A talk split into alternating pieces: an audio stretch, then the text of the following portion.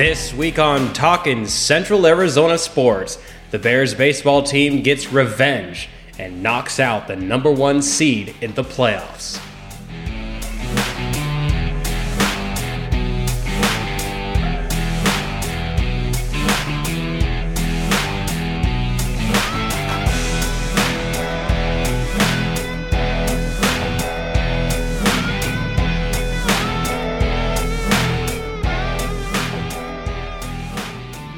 Everyone. My name is Torrence Dunham, and welcome to a weekly podcast catching you up on the latest with Central Arizona sports teams.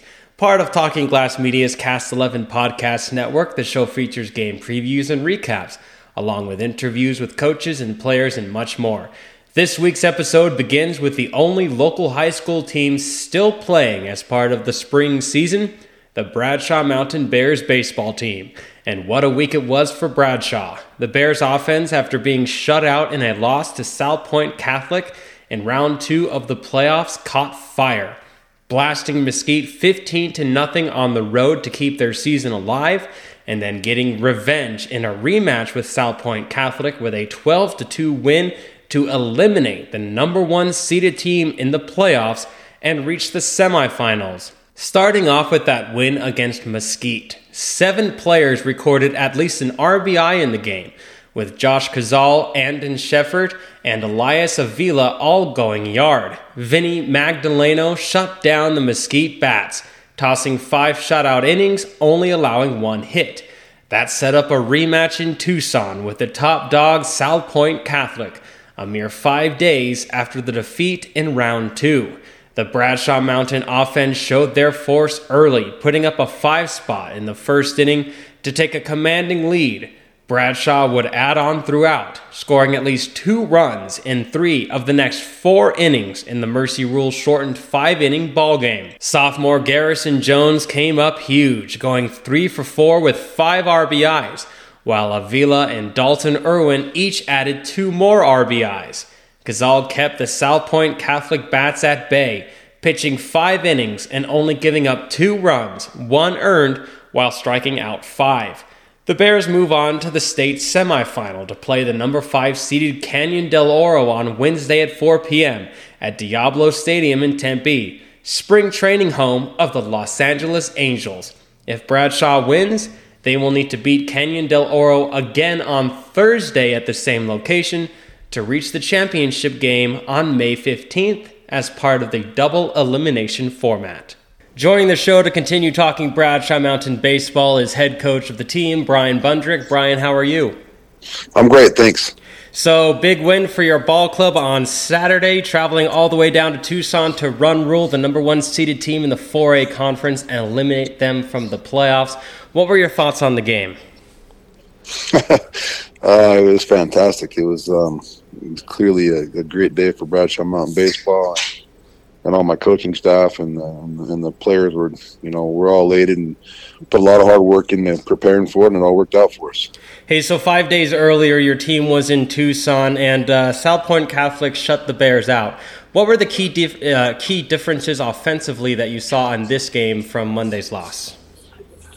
Um, we went there wasn't a big change in what we prepared for, but what we did remind our guys is that hey, listen, we belong here. We got here um, by hard work. We got here because we're good. We didn't get here because we're lucky. Uh, and we went back to practice, and you know, I felt like when we played Salpointe the first time, Nate Ramirez was as good as anybody in the state on the mound. In fact, it was probably the best, one of the best performances we've had out of pitcher this year to hold that team down.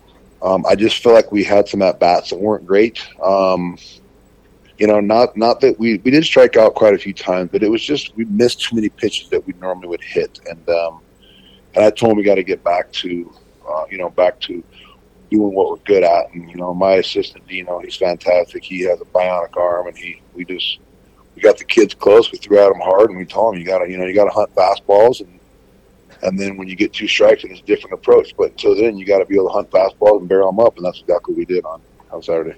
Uh, where's the team's confidence right now? Uh, getting revenge on Salpointe Catholic and reaching the semifinals. You know, here all every coach you ask is gonna is gonna say the same thing I'm trying to say is that we're always trying to keep our team as relaxed as possible and have fun. But let's be honest, you know, we're in the semifinals. We're going against the double tough team out of CDO. We know they got a dude. He's really good on the mound. Um, we know we got to play well to beat them. So all we do now is remind each other how hard we worked. That you know we do belong here, and that you know we're going to try and go play one more game, and that's what we're trying to do. So. Uh uh, looking ahead, the team must beat Canyon Del Oro, that uh, which you mentioned, the number five seed team in the playoffs twice in back-to-back days to reach the championship game. Uh, are the keys to getting that done kind of the same as beating South uh, Salpointe Catholic in the previous games throughout this playoff run? Yes, I, you know they're all double tough at this point in time, and the fact of the matter is that CDO's got.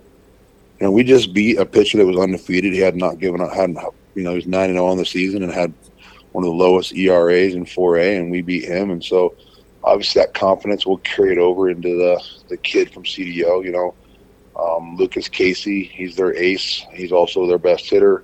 He's a fantastic athlete. Um, he's going to bring his A game, and we're going to bring ours. And and hopefully, at the end of the day, you know, in, in the seven innings, we got we got enough to beat them. So that's what we're working on. Awesome, uh, Brian. Good luck on Wednesday evening, and look forward to talking to you again. Appreciate it very much. Thanks for the coverage. The Bears will need to find a way to slow down Lucas Casey, both on the mound and at the plate. The senior leads Canyon Del Oro with six long balls and 34 RBIs, while also having a 1.09 ERA. The team will also need to watch out for Jacob Charlson, who has a 449 average and leads the team in hits with 40, while also having 12 stolen bases.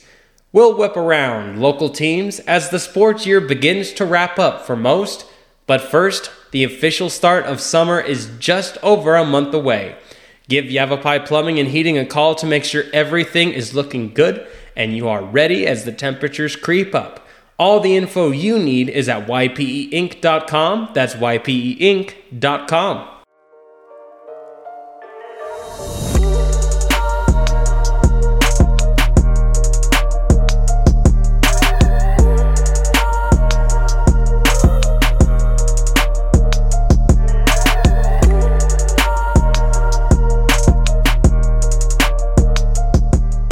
Welcome back to Talking Central Arizona Sports. It's now time to whip around Central Arizona sports teams and get you caught up on previous results and what's to come this week.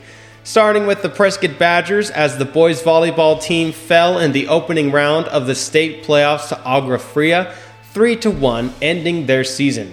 What a season it was for the team, as the Badgers went 13 and 4 overall and 10 and 0 in the region during the regular season taking home their first region title in program history. Over to Chino Valley as the softball team fell to the River Valley Dust Devils in the first round of the playoffs 5 2, ending their season. The team went 13 and 5 overall in the regular season.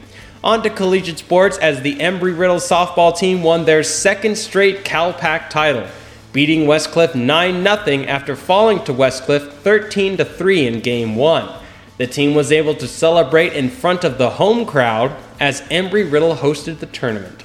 The baseball team's season came to an end with losses to Simpson and Westcliff in the Cal Pac tournament. Ending the shortened whip around with the NAZ Wranglers as Northern Arizona's own indoor football league team earned their second win in a row on Saturday, beating the in state rival Tucson Sugar Skulls 31 21 as the team improves to 4 2 overall. Three different players had a rushing touchdown in the win.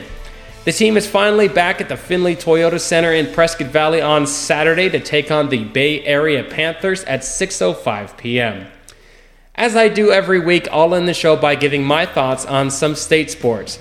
I said last week that the Suns were in a deep hole in their conference semifinal against Denver. Well, this past weekend, they took a shovel and dug themselves out of that deep hole and in doing so may have tossed some dirt on Denver. The team seems to finally found its offensive stride, and the bench, including Landry Shamet, is showing a flicker of life as the Suns protected home court and sent the series back to Denver tied at 2. Also, Devin Booker is ascending to not only one of the best in the league, but a generational talent. The team even has the owner getting involved in the action. taking a shove from Denver star Nikola Jokic that cost the former MVP a technical foul and some money out of his wallet. Of course, the old saying goes the series doesn't begin until the road team wins, and the Suns are trying to do just that. If that happens and the Suns send back to Phoenix for a potential series clinching Game 6, having won three straight, it could be the light that sends this team to a high we saw in 2021, and maybe even higher. I'm Torrence Dunham, and this has been Talking Central Arizona Sports, part of Talking Glass Media's Cast 11 podcast network. Have a great week, and we'll see you back here next week.